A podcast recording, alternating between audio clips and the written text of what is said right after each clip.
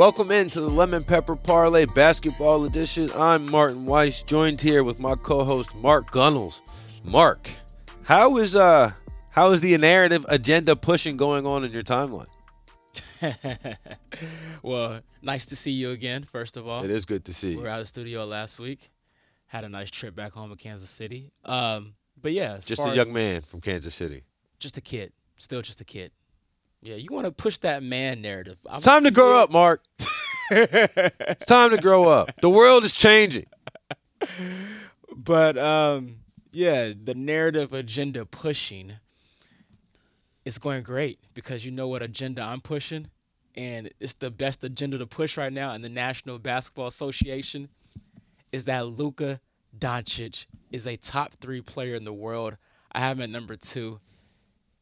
And if he wins a championship, you can make an argument he's the best player in the world. I'm still gonna say Giannis, but Luka is him.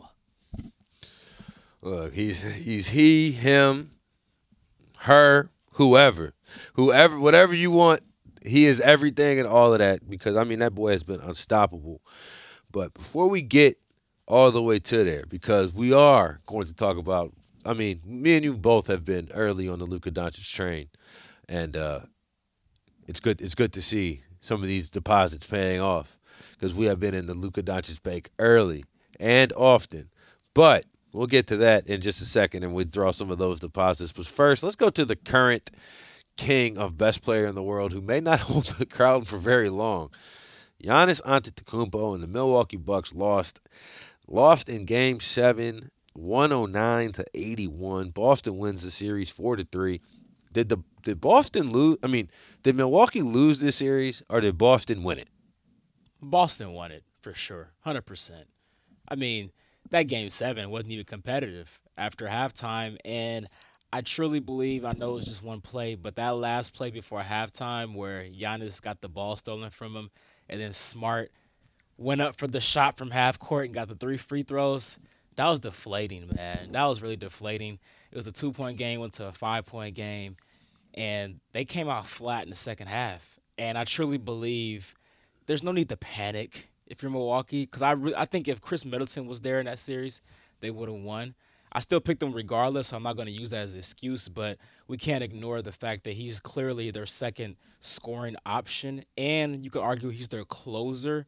So they'll be right back in the mix next year. The East isn't very strong top to bottom, so there's no need to overreact if you're Milwaukee. But yeah, give credit to Boston. They played tough, gritty defense. Jayson Tatum, how about those last couple games, man? He really stepped up and was unguardable. I mean, that dribble pull up he has, he wasn't missing at all. Like game six was unbelievable on the road. And then game seven, he did just enough to get the job done. But that was the overall team performance. How about Grant Williams? Well, hold on a second, because I'm not quite. I'm overreacting. I'm overreacting. You're overreacting if you're Milwaukee? Oh yeah. Oh yeah. You're blowing it up? I'm not blowing it up. I'm not blowing it up, but I know this. There's no way I saw what I saw. If I'm the GM of the Bucks, if I'm, if I'm the team president or owner of the Bucks, there's no way I saw that series and I said we can run this back with the same roster. They didn't have Khris Middleton. I understand that. And you know what's going to happen? You know who didn't have? Uh, I mean, team. But but look at everybody in the playoffs. Everybody gets hurt. I'm not. I'm not saying everybody. Every team had some significant injury in the playoffs, save the Brooklyn Nets. That's the only team I can think of that didn't lose a star for any period of game. They only played four games, right? Like uh, uh, playoffs happen. I mean, injuries in the playoffs just happen, and not that Khris Middleton is obviously, obviously he's one of their best players. And Milwaukee's weird, right? Because their best player is not a true big man, nor is he a true shooter, right? Like, and he's not. I mean, he's a good ball handler and he's a good passer, but that's not what he's dominant at. Of either, like you want Don, you want Giannis running downhill. Like you know what I'm saying. At, his best, that's what he's doing. Now, can he pass? Can he shoot? No. Yes, he can't. He can't pass. He can't shoot. But what Middleton brings is a guy who's not nearly at Giannis's level, but a guy who can run a pick and roll because he can shoot that pull up jumper, right? What the Bucks need, in my opinion, is somebody who essentially it's Khris Middleton, Giannis, and shooters. And Jrue Holiday's there for defense. He's a little bit of a slasher, but he's not really a true scorer like that. They need somebody else that can create off the dribble and get their own shot. So Giannis can be in the pick and roll. See, I think Middleton's that guy. I mean, he showed us last year in the playoffs. I'm not saying that he's not that guy. I'm not saying that he can't be that guy going forward. But what I'm saying is you got to have somebody else as well. We're going to talk about the other team in the Western Conference. Well, look at that. Look at them, right? You got to have some like in this Oh, so league. in addition to In addition to like in this league, if you're looking at these teams that are being wildly that have had the success, especially in the postseason, you look at them. They got these six eight apex predators, and what else? Alternative ball handlers, are, and then and then the and then the Golden State, you have Steph, right? So he's he's obviously one of the a shooting outlier, right? And and you know all the things he talks about for balance and so on and so forth. But all the other teams, they got somebody who's between six six six six and six eight, who's one of their best scorers, and then a couple other guys who are around that same height who can still handle the ball and get them in and out of stuff. There was nobody there to get Milwaukee in and out of stuff. Like Grayson Allen's unplayable. Yeah, I see what you're saying. Like there's there's there's a lot of unplayable guys on the Mil on Milwaukee's roster. George Hill is unplayable. Like So how do you go about adding that other guy? I mean, you got are you talking about like a trade? Because I mean, then at that point, you're taking away something that you already want to have. Because you're saying in addition to what they already have, it's not like they're going to be able to sign anybody in free agency. That's that guy. I mean, you're going to get a diamond in the rough in the draft. I mean, they're going to pick what 29th, 28th. I look, I just know this. If I were, I don't have the answer, but I know if I was the Bucks, I'd be concerned because okay, you saved on PJ Tucker to get Wesley Matthews, right? You figured Wesley Matthews could do kind of the same thing. Well, PJ Tucker's still playing basketball, right? And Wesley Matthews was getting cooked by Jayson Tatum. And I'm going to be interested to see how PJ Tucker does because I imagine he's going to uh, he'll pull Jayson Tatum a decent amount in this series. It's going to be interesting to see how that goes because he could have been a Milwaukee Buck. Yeah, I don't think he's moving the needle in that series, though. I, I don't. I don't think so. I mean, I think Bobby Portis brings what PJ does, and then more offensively in that aspect. But one thing is that that is interesting, though. And you're talking about another guy, and we're gonna talk about somebody else's Q and A a little bit later. But you know, Damian Lillard had a Q and A as well. Actually, I'm not sure if he had a Q&A. He just answers questions. Yeah, he was I think Damian- guys just tweet him. He just answers it. I don't think it's like a formal. Damian Hey, Lillard I'm is one a of Q&A those. right now. He's very active on Twitter, but he doesn't give off the vibes of being a Twitter guy. Yeah, that's a good way to explain him. But uh, somebody on Twitter randomly asked him, like, who's the guy that you would pick to play with to get you over the top, essentially, get you to the finals? And he mentioned Giannis. See, like, boom. And now I'm not sure how Milwaukee gets that deal done, but maybe a three-team trade, add another team in there to make it more lucrative for Portland. But imagine adding Dame to that mix in Milwaukee. See, that's what that that's but that's what I'm talking about. Another place where somebody like are okay, if are you how concerned are you about Khris Middleton in isolation? Like Khris Middleton as Are a one, like if I'm an opponent? Yeah, if you're a defender. I mean, I respect them. Sure, but I mean like are you scared of it? No, I'm- Exactly. I'm, I'm not. Uh, Exactly. I'm not going to sleep at 8, 8 p.m. like Pat Bev Right, said exactly. That- so that's, that's kind of what my point is. That's kind of what my point is. How many people on Milwaukee outside of Giannis, one on one, are you like, ooh, this guy is going to be a secondary issue for me? it's just Giannis. It's just Giannis, even with everybody healthy, right? And and, and Milwaukee probably would have won this series, I think, with Middleton, because I think the answer is the Celtics. Uh, the Celtics won this series, but they tricked off like two games. Milwaukee the one is six. Yeah, I think Milwaukee would have won the series with Middleton. Yeah. and it just goes to show you. But I, I know this. I can't. I can't feel like the GM or owner or anybody involved is feeling good after Giannis did what? It was well. How what? What were the numbers? Yeah, he was like the first player to have Two hundred points, hundred rebounds, and fifty assists Yeah, in a yeah, series. Yeah. That's crazy. Uh, you know, I mean, that's Wilt type stuff, bro. Yeah. For the series, he averaged 34, 15, and 7.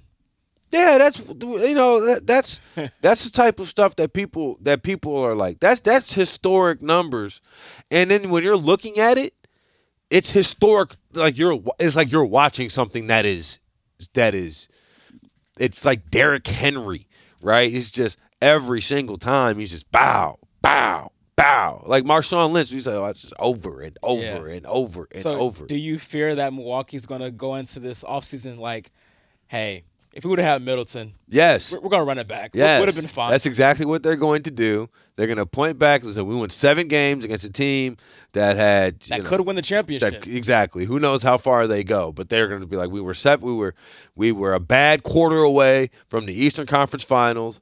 But then just look at it. It's like, okay, you got Mike Budenholzer, won a title last year, got it. Also, this year, strategy was to leave Grant Williams open. Okay, I had shooting poorly during the postseason. Forty-one percent regular season three-point shooter, Grant Williams. Just you know what we're gonna do? Just corner three, corner missed, three, like, corner three, two or three corner three. I'm like, this is not sustainable throughout the entire game. like, do you guys not understand? This dude worked with lethal shooter Oh, in the God. offseason. He worked with at lethal shooter, man. And you're leaving him open in a corner, the easiest three to make in basketball. I mean, it's just it was a brutal thing to Terrible. watch, and I was watching it with my girl who said during the first quarter timeout, or whenever they interviewed Mike Budenholzer during the you know the in-game timeout. Yeah. She was first like, "Wait, how are they interviewing him while the game's on?" And I was like, "He's actually standing right there. It's pre-recorded." Yeah, yeah. I feel you. It messed me up the first time too. Yeah. Right. But then after she realized that, she was like, "That's the coach." I was like, "Yeah." She's like, "He looks like he sits in a coffee shop and writes books." You know what's funny? People forget. Before they won the title last year, he was on the verge of being fired. Hey, there were some people I know I, I follow that were saying fire him anyway after they won the title. Oh yeah, you can't do that for logistics. Is- they wanted in spite of him. But you know what? Hey, uh, Giannis is probably the closest thing that we had to prime LeBron in the NBA, I think.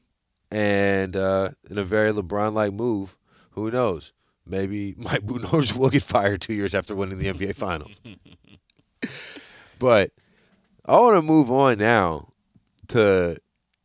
There's so many ways to look at what happened in Game Seven of the Western Conference Oh, Finals. yeah, I was waiting for this. So, all right, Mark, what's your first? What was your first as the the game was over with about seven minutes and thirty two seconds left in the second quarter? But as you realize, like, oh, this thing is cooked. Where were you? Where was your mind at? My mind was that the Suns are front runners, and we wouldn't be looking at them the way we looked at them prior to this matchup if it wasn't for injuries last year. They would have lost in the first round to the Lakers. Then they played a Clippers team that was banged up and still went what six or seven games. Like this team, they're a great regular season team, but they significantly fooled people based on their run last year that was built on injuries on their opponents. Then now this year they had the best record in the league and they don't even make the conference finals. When things are going good, they're talking trash, they're dancing, the fans are going crazy. Just like Lucas said after game five. Everybody wanna act tough when they're up. Everybody act tough when they're up. And that is the perfect way to describe to describe the Phoenix Suns. They are front runners. They act tough when they're up. They got punched in the mouth and they cannot deal with adversity. And we saw what happened on Sunday. It completely unfolded. And not to mention their fans too. They're front runners as well. They were burning Chris Paul jerseys after the game. They were booing them four or five times throughout that game. What happened to Suns in four? Suns in five? Suns in six? Suns in seven? Is it Suns in nine now? I uh, I noticed that you missed one of the Suns' postseason opponents last year uh, in your breakdown of them being front runners. Enlighten me. Maybe I have a fuzzy memory. You must because you said that they would have the defending champion Los Angeles, the then defending champion Los Angeles Lakers would have beaten the Suns Yeah, if AD didn't get hurt. if AD didn't get hurt. Yeah. I tend to disagree with that sentiment, but it's not worth arguing. You missed one, and then he talked about the Clipper series, in which if they hadn't been banged up, you feel like they probably wouldn't have gotten the Suns. Absolutely. I tend to agree there. But I just you missed. There was this a four games period in the middle of the first round and the Western Conference Finals that you can't seem that. that- What happened there? It's just my memory's a little foggy. Can you enlighten me? Yeah, they swept the MVP. Your MVP. That's what happened. They swept your MVP, Nikola Jokic. I noticed you. I noticed you missed that. Uh, I think I just conveniently just skipped over that one. I, I, I, I just apparently there's only two rounds in the playoffs. That's how good. That's how much front runners the Suns were last year. They were able to skip a whole round. Go figure. hey, man. it's crazy. Maybe that's why they lost so poorly this time. They didn't earn it. They, you know, they were able to just walk through the second round without uh, having a you know worthy opponent. So my takeaway was that okay, I hate to say that people quit right without actually being there, but there's no way you can convince me that the Suns are motivated to play that game. Like they're about like be- heading into the game. heading into the game. How can you not be motivated for a game seven at I, home? I understand. I understand all the questions. I, everybody out there listening, I hear what you're saying. What's wrong with you? What, the game seven. Chris Paul's only he's His eight wins away from a title. He's eight wins away from a title. What do you mean he's gonna lay it down? Devin Booker's supposed to be the next Kobe Bryant. Look, I don't know what it was. I Eight is playing for a max contract. I don't know what it was or what or, or and I and I hope that one day it comes out and we find out. But I that to me is the type of loss that you you don't I'm not trying to take away from from Luka and the Mavericks and I'll get to them in just a second. But the laydown the lack like to me it almost indicates like a lack of professionalism. Like like like y'all aren't even trying. You know what I'm saying? Like, think about it, bro. Like, like there's a level of like, you know, when guys, uh, you know, you're, you're you're down 20, 25, and you're still playing hard. As, until the other team, why, like, why did Boban get mad at uh at whoever whoever it was at the end of the uh at the end of the series? Because they the, the Mavericks had given up, right? They were they were dribbling the clock out, and the guy came and stole the ball. There's a there's a tacit. If we're not giving up, then you can still play too, right? You know what I'm saying? Like as long. Anyway, I like I it, it, Jae Crowder coming out and having the first quarter that he had was like this something's wrong here. Why is he shooting the ball so much? Where's Devin Booker? Where's Chris Paul? How many bad games in a row is Chris Paul gonna have? I don't know. Maybe he'll never have a good game again. Yeah, yeah. It felt like we kept saying, "Well, he he can have one bad game. He's not gonna have two bad games in a row." Okay, he had two bad games in a row. There's no way he's gonna have three bad games in a row. Then it was four and five. I literally, I, I literally said, "There's no way Chris Paul has four bad games in a row." You know what he did? He had five of them. That's what he did. He had five of them. yeah, The boy ain't played a good game of basketball since he had the thing with the fans with his wife and his mom. That was the last time he played. That's the last time he played a good game. And what about DeAndre Ayton? I mean, there's reports coming out of Phoenix that he literally did quit on the team. Like Monty Williams said, why did he only play 17 minutes? A reporter asked, and he said it's internal.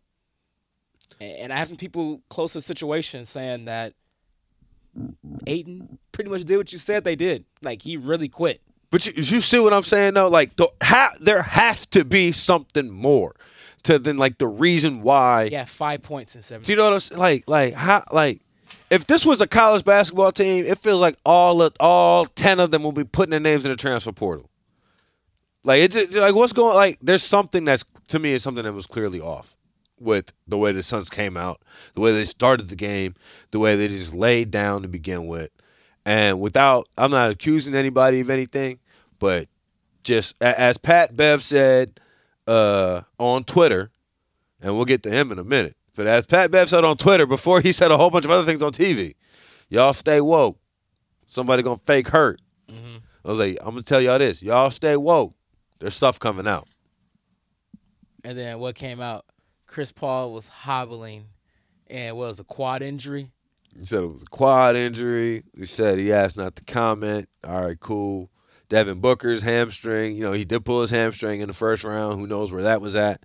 But ultimately, my takeaway from the Suns was if Mikal Bridges is not going to turn into a knockdown three point shooter, then you have to upgrade from Jae Crowder. Yeah, yeah, hundred percent, hundred percent. That's a good. That's a good take. That's a good take. Because at that point, it becomes redundant. Yeah, like you you have to get somebody else who's a, a better. And I think what we're seeing in these playoffs is the more guys that you have that can get their bucket one on one, the better you're off. The better off you are. Yeah, hundred percent. That's essentially how Dallas and Golden State have advanced through the playoffs. hundred percent. You know what I'm saying? It's like, is it through crispy offense? Sort of. like, nah, it's been a couple guys who, as the shot clock's winding down, they're going and getting buckets. And look who's gone. Utah, one guy who can do so. Uh, uh, Phoenix, one guy who can do so. Uh, Toronto, one guy really who can do so. Like, you name it. And uh, Philly, one guy who could do so because James Harden was not the number two guy. Yeah, yeah. You make a good point. Uh, Milwaukee, Boom. out Middleton. Boom. And like you know, I, back you know I, when the Mavericks made the trade for Spencer Dinwiddie, you know, that's what it's become now. Not the Kristaps Porzingis trade, the trade for Dinwiddie, which is crazy, right? the idea was that people thought they were taking a step back. I didn't necessarily think so because I thought that Porzingis and Luka did not mesh well. They kind of got in the way of each other Yeah, right? Because Porzingis was not the knockdown shooter they wanted him to be, nor the ball handler that they really wanted him to be, right? And he wanted to be in the elbow, and like, nah, dog, we got another six eight dude. Like, I, I get you seven foot tall, and Phil Jackson called you a uniform, but like uh, unicorn, but mm, we gonna run it with Luka. right, right, right. And I remember I said it at the time. It's like it's crazy how just taking Kristaps Porzingis off the court made the Mavericks that much better. Yeah, and we had a lot of discourse about Luka over the past few weeks about how we had some concerns because I mean we both, first of all, shake my hand. Congrats on both of us cashing in on Dallas Mavericks making the Western Conference Finals. I know you kind of you kind of got a little nervous there for a second. You kind of Well, rocky edge. For a I did because I saw something that was a little scary in that Utah series, but they have righted the road. But let's give Luka credit. You've noticed he's playing more team ball as of late. The last four or five games, I would say. I, that's what I'm saying. It was the like ball's they. moving. It's literally one of my notes. Is they found the Yeah. balance. Yeah, he's not dribbling the ball 20 seconds and doing a step back every possession. You know, I mean, last game, Spencer Dinwiddie, you just mentioned him, 30 points, 11 15 shooting. Jalen Brunson, eight. I mean, they all eight. Luka, eight, obviously. So that's their formula, man. And I know we're going to get to it later about the next round, but that's how they're going to be able to beat Golden State if they're going to beat Golden State, man. It just can't be the Luka show. It's going to have to be Luka allowing other guys to get their stuff off because Dinwiddie's a one-on-one player as well. I mean, he's a guy that he likes to dribble. He's like a street ball type of guy. Like Look, hit I'm- the ball, get get the hell out the way. He was drafted in Detroit. He was a second round pick from Detroit. I was I was there covering the Pistons when he was drafted. He's been a bucket since he got into the league. Yeah. It's really just about his opportunity and I've and like the idea that he's not he is a a more efficient and less tattooed Jordan Clarkson. Like, and the idea, like, that's what we're here for. You come in, you get some buckets. Now, you could, like, he's a better playmaker, but you know, teams like Detroit, Washington, they're trying to feature him as the primary guy. He's not. That's that's that's a little. That's a role too big at this moment in his Right. career. But where he's at right now, slotting in is like the sort of sixth man who plays starterish minutes. Like, take him out for defense. That's a great role for him. Yeah, hundred percent, hundred percent, man. So, yeah, I got to give Dallas a lot of credit too. I know we mentioned about Phoenix quitting and stuff like that, but I think a lot of it has to do with Jason Kidd too, man. We gotta give Kidd a lot of credit, man. Um, I think he's turned into a hell of a coach. People were kind of skeptical at first about the hire for good reasons, based on his past situation in Milwaukee. So I understand. I think he has some time to reflect and to be a better coach. And their defense, man, he turned them into a top five defense. You look at their roster on paper, you don't really have lockdown guys in their defensive team on their roster. You're not looking at them and like, oh, they just got shut down guys, but they have all bought in. You could say the Suns shot bad, and that's valid, but 27 points in the first half. There has to be some type of defense being played there as well, man. So give them credit on that. I mean, okay, if you told me 27 points in the first quarter, I'd be like, okay, that's that's that's not that's not great defense. It's not terrible. We can get by. How many did we score? 35? All right, good. We're in good shape. Right? Like 27 points and a half is unexcusable. 27 points and a half. Like, I wonder, like, that's, you know how they'll do that? Like, you think Alabama could beat the, you know, the, the, the, uh, the Jets? And it's like, the answer is no. Yeah. Because it's like, how many pro players on Alabama? I don't know, you know, 17, maybe 20. Well, Yeah. there's 52 on the Jets, right? there's, there's, all of those guys are actual pros. Yeah. So like the answer is no, but like Alabama would score, right? You know what I'm saying? Like e- even those UL Monroe's score against you know the, the biggest schools, Yeah. but it would be like that. You know what I'm saying? It would be like 27 to 60 at the end of the first half if we're if it was the same thing in basketball. Luka tied their whole Suns team at halftime. and I'll say this: as much as the Suns laid down, Luka did not get him no option because he came out the first He scored the first eight points. But it's and again, I want you to see this, Mark. This is what I'm talking about. It's like how he did it. He scored the first eight points, and it felt like he scored the first 28 points. He looking back and they lay laughing at people. It's 10 minutes left in the first quarter. Yeah. A game seven Luka's points. on the road. Luka's points are loud. That's what I'm saying, bro. Drop it, boom, boom, step back, boom. Devin Booker looking back like, It's deflating. like, damn. It's deflating. I think he really just ripped their heart outs, man. Like it's deflating. You saw every time he scored a bucket, he was going back laughing. Like laughing at their face, laughing at the fans. Like he was having a ball out there. Man, Hey, somebody did you see that tweet by uh Master Taz? which one was it? oh my gosh. I'm about to pull it up right now about Luka smoking hookah and stuff. Oh, I did. It's like you guys are out here He working said- out all day, and Luke is on a He diet. said of- Luka yeah. was on McChicken's vodka and hookah diet all summer and still led the to the WCF. I mean, we saw the pictures. We saw it. All right, man. Let's get into these Eastern Conference Finals. First, let's let's make our finals pick, and then uh, we'll do our lemon lemon pepper parlay and a special dunked on. No top five this week because there was a lot of dunking going on. but Yes, there was. for the Eastern Conference Finals, we have the Boston Celtics going down to Miami to take on the Miami Heat. This is the second time in recent mis- recent history these two teams have matched up. Although the Celtics look a little different, no Kemba, no Gordon Hayward. The Heat just look a little older. Oh, and they have a new coach. The Celtics have a new coach, I'm mean, Udoka. Shout out to that man. Mark Gunnels, I have a feeling. I feel like I know exactly who you're going to pick. I have the Boston Celtics in six. That was exactly what I thought you were going to say. you know me all too well. I had a feeling. Yeah, for me, it's pretty simple. Jimmy Butler has been playing at an all world level these first two rounds, He right? has. But let's consider the opponents first. The Atlanta Hawks have nobody on the perimeter that's going to challenge him offensively or defensively.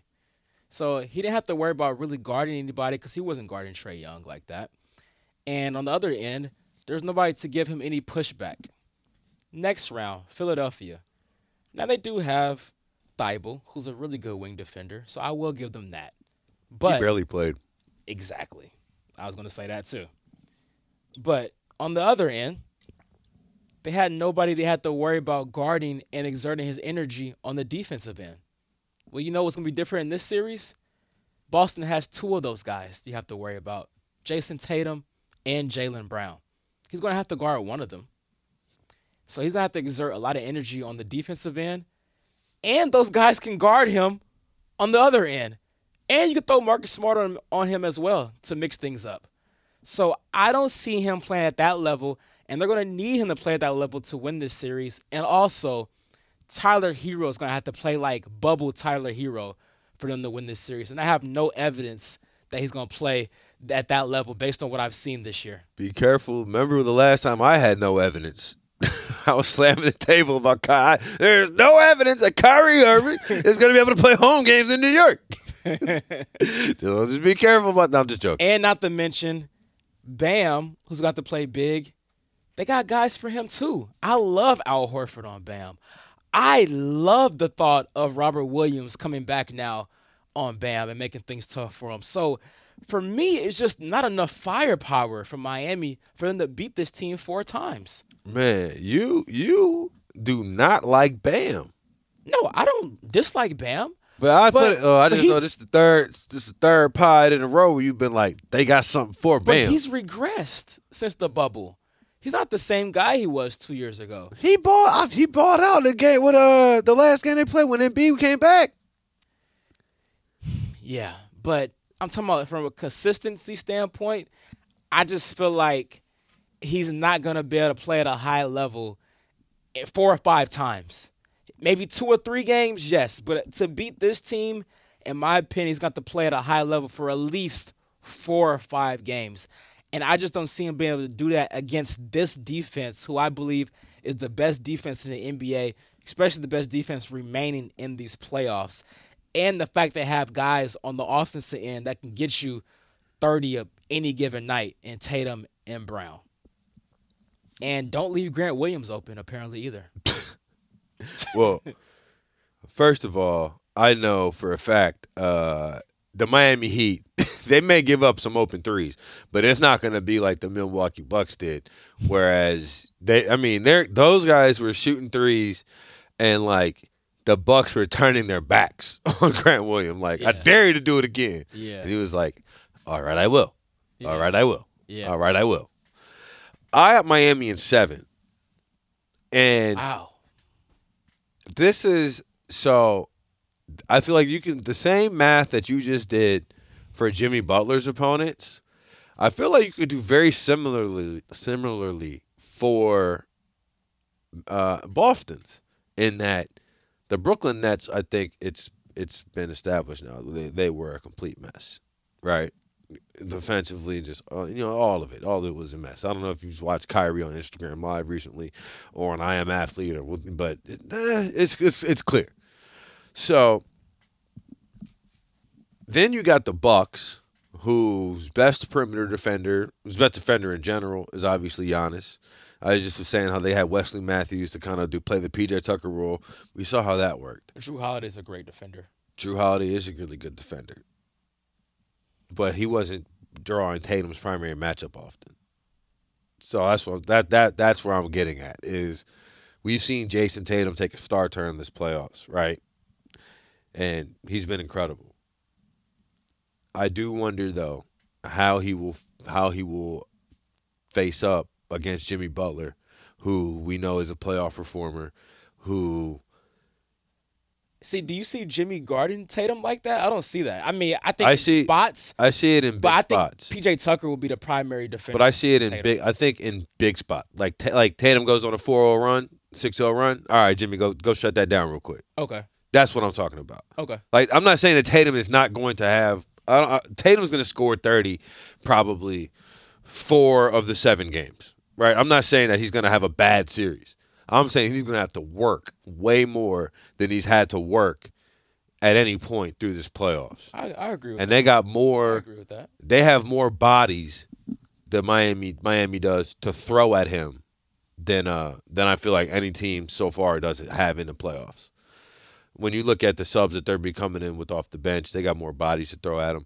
I think Jaylen Brown has really kind of been up and down this postseason um, in terms of consistent scoring output. And when you're playing a defense like Miami, who is going to truly like, they're kind of Belichickian in the way of like they're going to try to take away what you really want to do, right?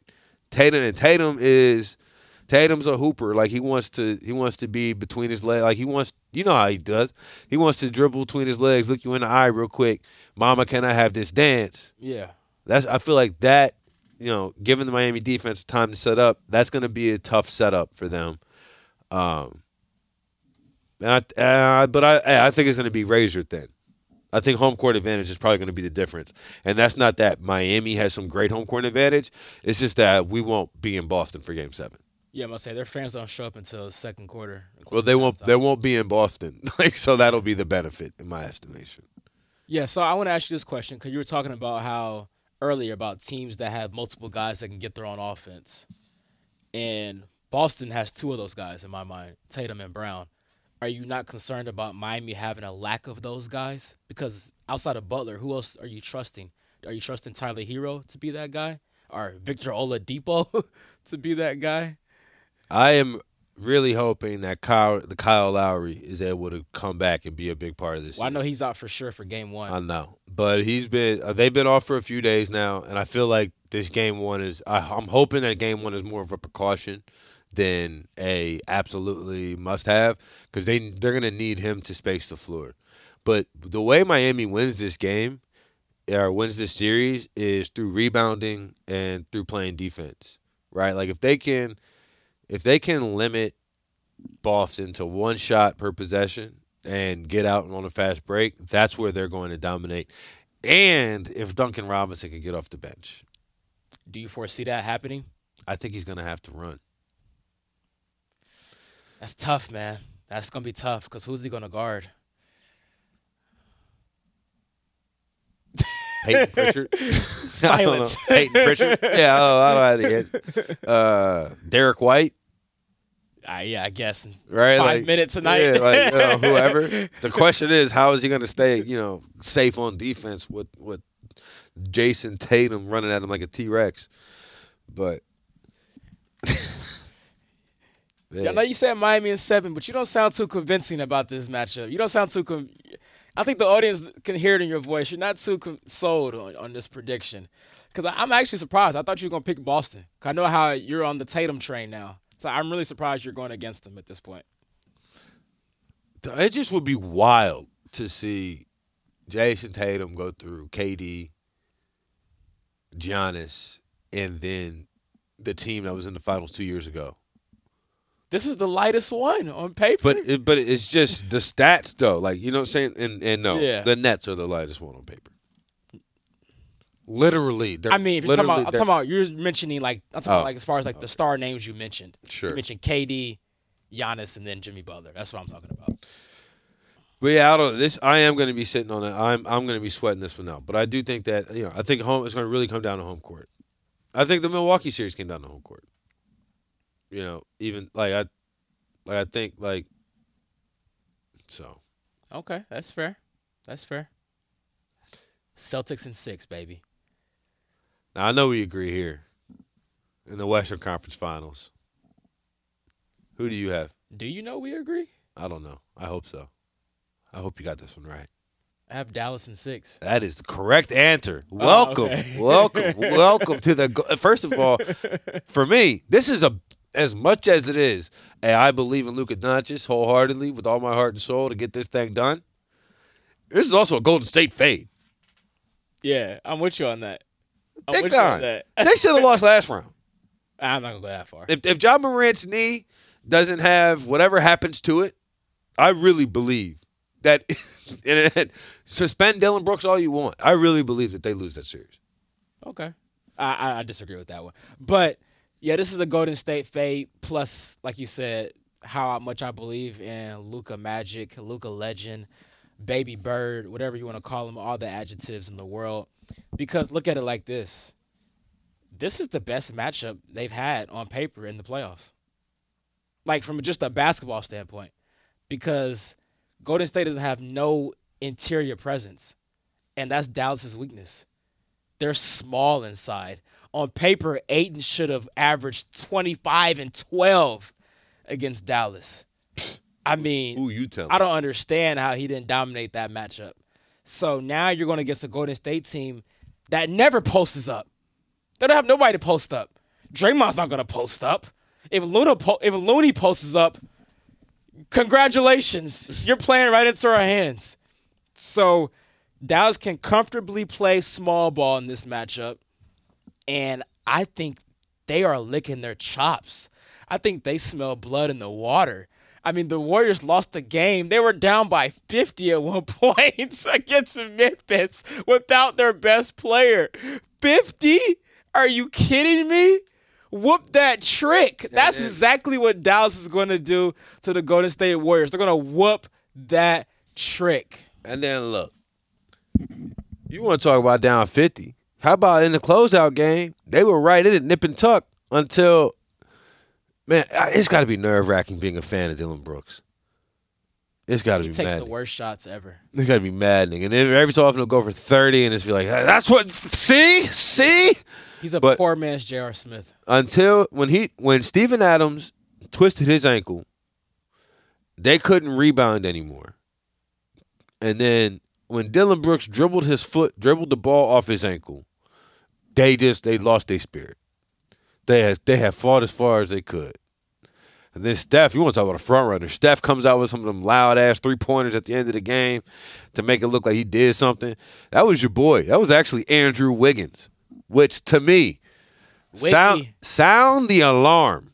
That is a cause for concern because we are depending on Andrew Wiggins to hit that rotational three point shot. If you've noticed, they're swinging it to him and he's open. He's got To, he has Hey, to hit it. From the Wiggins slander, calm down. I'm just saying that's a lot. You know, I understand he was an all star starter, but uh, I just think that with if I when I look at Brunson, Dinwiddie, Finney Smith, and Luka, that combination feels better than Steph, Klay, Jordan Poole, and you name it. Add the other person in. Yeah, and it's wild because if you say that on paper, it doesn't, it doesn't look better on paper. But as far as the way they play, and it goes back to this the fact that Luka's starting to adjust his game style. He's not just dribbling the ball 20 seconds every possession anymore. So I think that, and they have a, a confidence about them, right? Because Luka controls the pace of a game. It's the closest thing I've seen to like LeBron.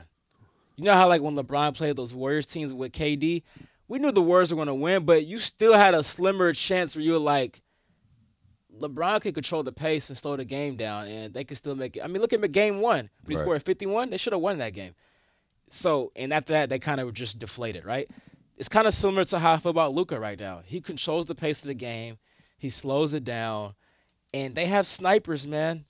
They do, and this Warriors team is fragile. It's not the same Warriors team from 2015, even before KD, where they can go on a 20-0 run, right, and just rip your hearts out.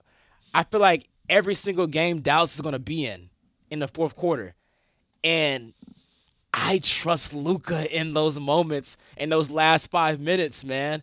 Because as you said, I love Steph Curry, but to be fair, he is kind of a front runner. He it's kind of the truth. I mean, and Luka doesn't scare. He's not scared of anything, bro. He's gonna look them in the eye. You know what he's gonna do? He's gonna get Steph on a switch. They're gonna. He's gonna hunt Steph Curry, man, and that's gonna be ugly. It is going to be big game hunting on the West Coast as the Mavs. Fir- that first game's in Golden State, right? Yeah, the first. Yeah, first game's in Golden If- State. if they- First two. They're gonna steal one. If it's one one one one going back to Dallas, Golden State's in trouble. You heard it from Mark Gunnels first. I tend to agree. It's a dangerous proposition. Before we get into dunked on, let's take a quick break.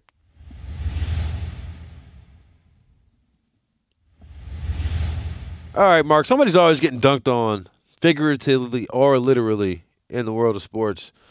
And today, whew, today the rim was busy. Yesterday, Chris uh, Patrick Beverley. I love how I saw somebody tweet this. So who would get up at 4:45 to wake up and slander an athlete? I can't think of anybody. Anyway, uh, Patrick Beverley gets up and uh, goes on ESPN and says, among other things, Chris Paul plays defense like a traffic cone, and so on and so forth. This is a a, a rivalry that goes back ages, from back back when they were in high school. It seems. What do you t- What do you make of this? First of all, I thought it was funny. Um, second of all, there was a lot of truth in what what he said. People just don't like the messenger. You know, that's the problem with our society sometimes is we hear the truth, but we don't like it because of the person that's coming from or how they say it, instead of actually just listening to the words that they say. And Chris Paul is not very well liked in this league. It's been well documented for years. I mean, um, you can go back to even I, I heard a story from a source in New Orleans. Maybe you even knew about this. Darren Collison's rookie year, he started balling out. Chris Paul was hurt. Chris Paul got him shipped out. rookie after his rookie year and got traded. I'm just somebody I know close to the situation told me that. And we heard other stories about guys that play with him don't like him, like Blake Griffin. So I mean, I don't think James Harden's too fond of him either. You know what I was thinking as DeAndre Ayton sat on the bench in the fourth quarter uh, of that game and didn't play at all, and just you know really never got off for the whole series. Yeah. You know that meme of Chris Paul jumping up and down when DeAndre Ayton had the ball in his hands. Oh yeah, yeah. That one. I was thinking of that. I was like, maybe maybe he's sick of playing with Chris Paul. Maybe that might be it. Yeah, it's like everybody has a it's like a lease, right? You have a lease, you do it for a year. Then you get you know it's going to be a breaking point. You may renew it after that first year. You know, I'll do 2 years here. Eh, I may do 3. But you know 3 years is your max. I feel like that's how it is for being Chris Paul's teammate. You have a 3-year lease. After that, the message is over. You're tired of it. You're like, bro, you haven't won anything. He's a six foot guy yelling at you, demanding stuff that he can't do. It gets tiring after a while, man. I mean, I'm sure you have guys that you've worked with in the past that you felt like that about. I'm not gonna name any names, but uh, yeah, I mean, you have a three year lease with Chris Paul as your teammate before you get over it. I, I know, Pat. All right, you want to talk about not shooting the messenger? I, I mean, I hear you, but Pat, I mean, some of this is not true. All right, the idea that I didn't say all true. I said there was. But the idea that okay, the idea that that, that Chris Paul should have got benched. All right, Patrick Beverley. no, that's not true. well, look around. Look look around. Benched for whom? Cameron Payne. Uh, no. like you want to talk about somebody who's unplayable. But but you know, but bench for whom? Like that's what I'm like, all right, bro. Like, okay, we have to we have to to put this conversation in some semblance of, of of grounding here. Okay, like this is a bit much. It wasn't like we were at the All Star break talking about. You know what's going to hold Phoenix back in the second round of the playoffs? Chris Paul's defense. Nobody was out there championing this beforehand, you know. So uh, it's a bit much, but you know what I'm thinking? It has a lot to do with Patrick Beverley gets the reputation of being a dirty player. I personally am one that champions such reputation. I believe he is one. I think that he thinks that Chris Paul should be getting as much contact about him being a dirty player as he does. Absolutely. And he doesn't. And I think that is what it is. Yeah, that's a good point because, yeah, I mean, there's montages on YouTube. Look it up right now. Type in Chris Paul dirty plays. It's probably gonna be ten minutes or worth of it.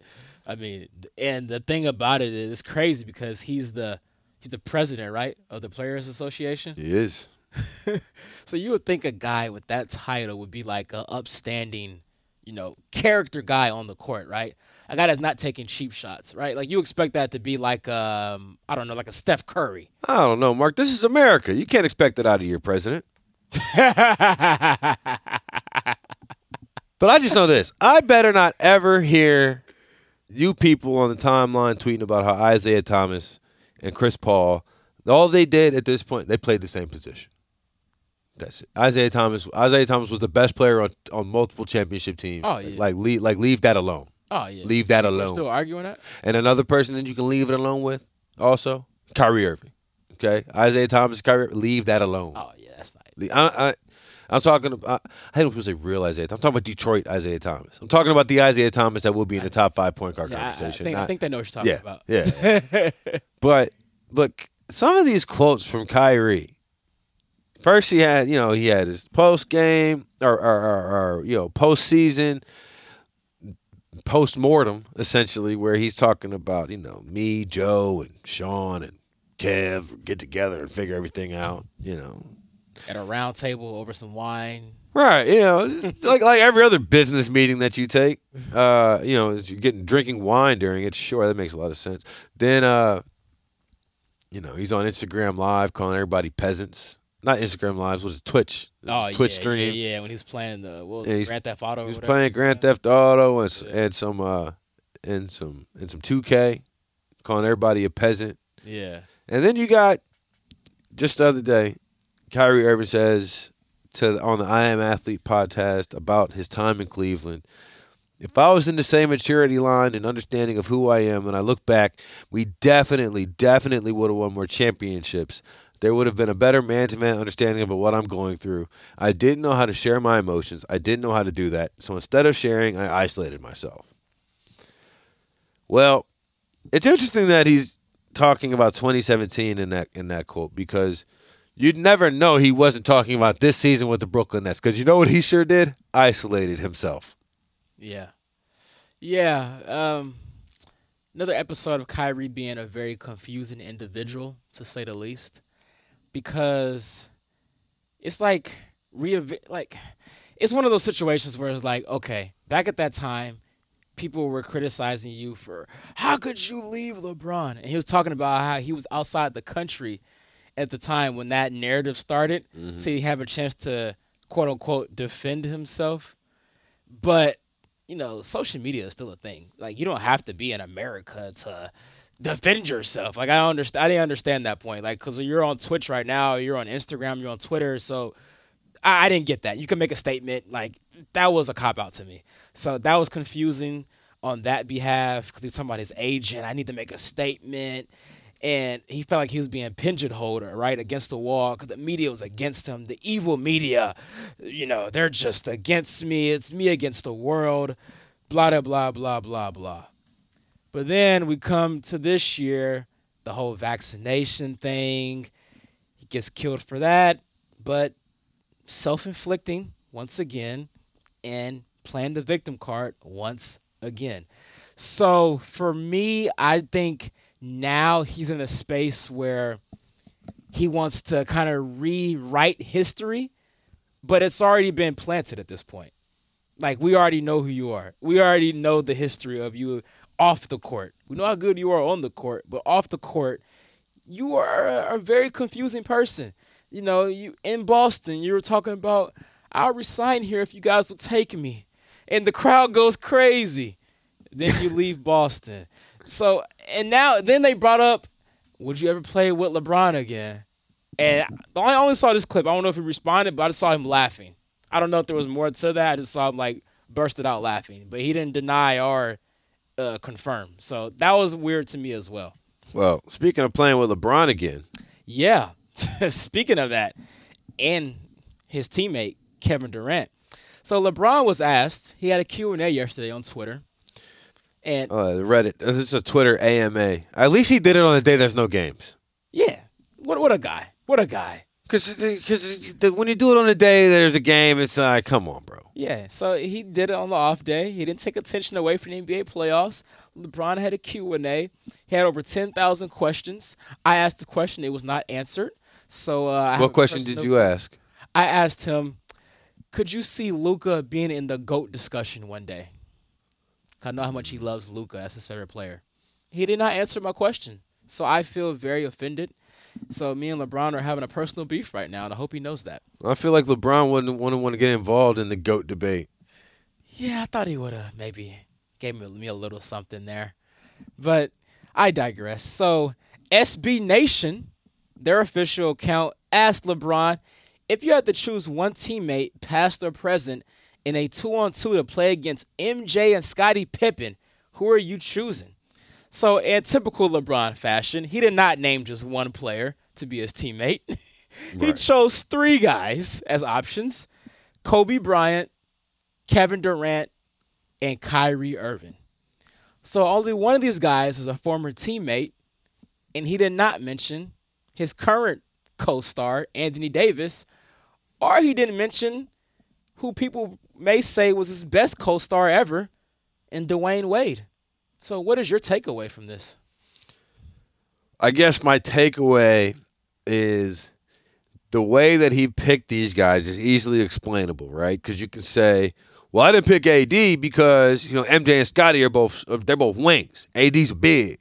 I didn't pick D Wade because he's a guard. You know, although I guess Kyrie. yeah, but with Wade though, you could put Wade on Jordan and LeBron on Pippen, or even vice versa. So with the Wade one, it's kind of the way that's kind is of a little more iffy. the way one is tough. The one, the Kobe one, it's like, all right, nobody, no one is going to be like, Kobe, what are you talking about? Yeah. Right. But the KD and Kyrie. Oh, you know what would be fascinating? Actually, LeBron should try to play two on two. LeBron and Kyrie, after all the thing that they talked about, and then versus MJ and Scottie Pippen, and all the things that they've had to say the last two, three years, that would be a fascinating two on two matchup. Yeah, see if I'm Wade, I'm now I'm thinking about it more. If I'm Wade, I'm pissed off because who the hell is Kyrie gonna guard? I mean, obviously you'll prefer him on Pippen, but Pippen's like six seven, six eight. Just gonna post his ass up. If I'm Wade, I'm I'm pissed. I'm low key pissed. I guess it's just saying that uh, Jordan can, uh, is going to get cooked by Kyrie. I guess, man. Yeah, that's that's tough, man. Yeah, if I'm Wade, I'm a little offended. I ain't gonna lie. By the Kyrie, now Kobe and KD, you got that. But the Kyrie, if I'm Wade, nah, I'm Nah. not feeling that. You're not offended if you're Wade, D Wade is- Kyrie over him in that particular matchup against. Kyrie is an elite shot maker, but I wouldn't. I wouldn't want. I don't trust Kyrie. Huh? He might not show up to the game. Yeah, that. Yeah, that Kyrie one's tough. That that's that, that's tough. That's a tough pill to swallow. All right, Mark. Here's something that's a little bit easier to swallow. Action in the NFL. Let me tell you about the easiest way to get at it. The largest best ball prize pool is here, and it's only at Underdog Fantasy. With 10 million in total prize money and three prizes of 1 million or more, the best place to play fantasy football this summer is Underdog. The winner of Best Ball Mania, seven figure prize last year.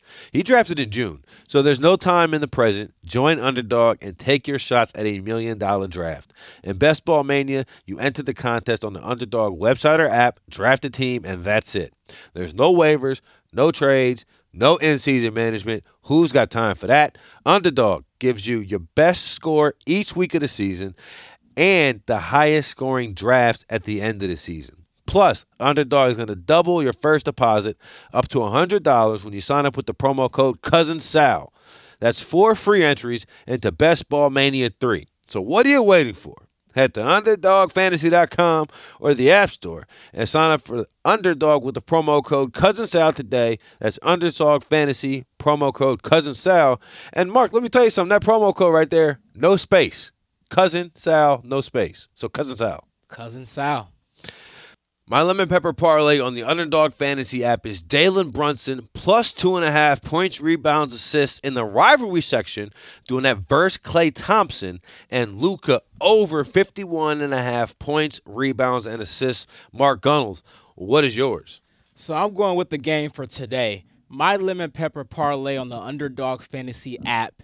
I'm taking Bam Adebayo plus five and a half points, rebounds, and assists against Jaylen Brown, and I'm pairing that with Jimmy Butler under on points at 23 and a half. All right, Mark. Well, that'll do it for this week's edition of the Lemon Pepper Parlay. Good luck to all, and to all, enjoy the conference finals.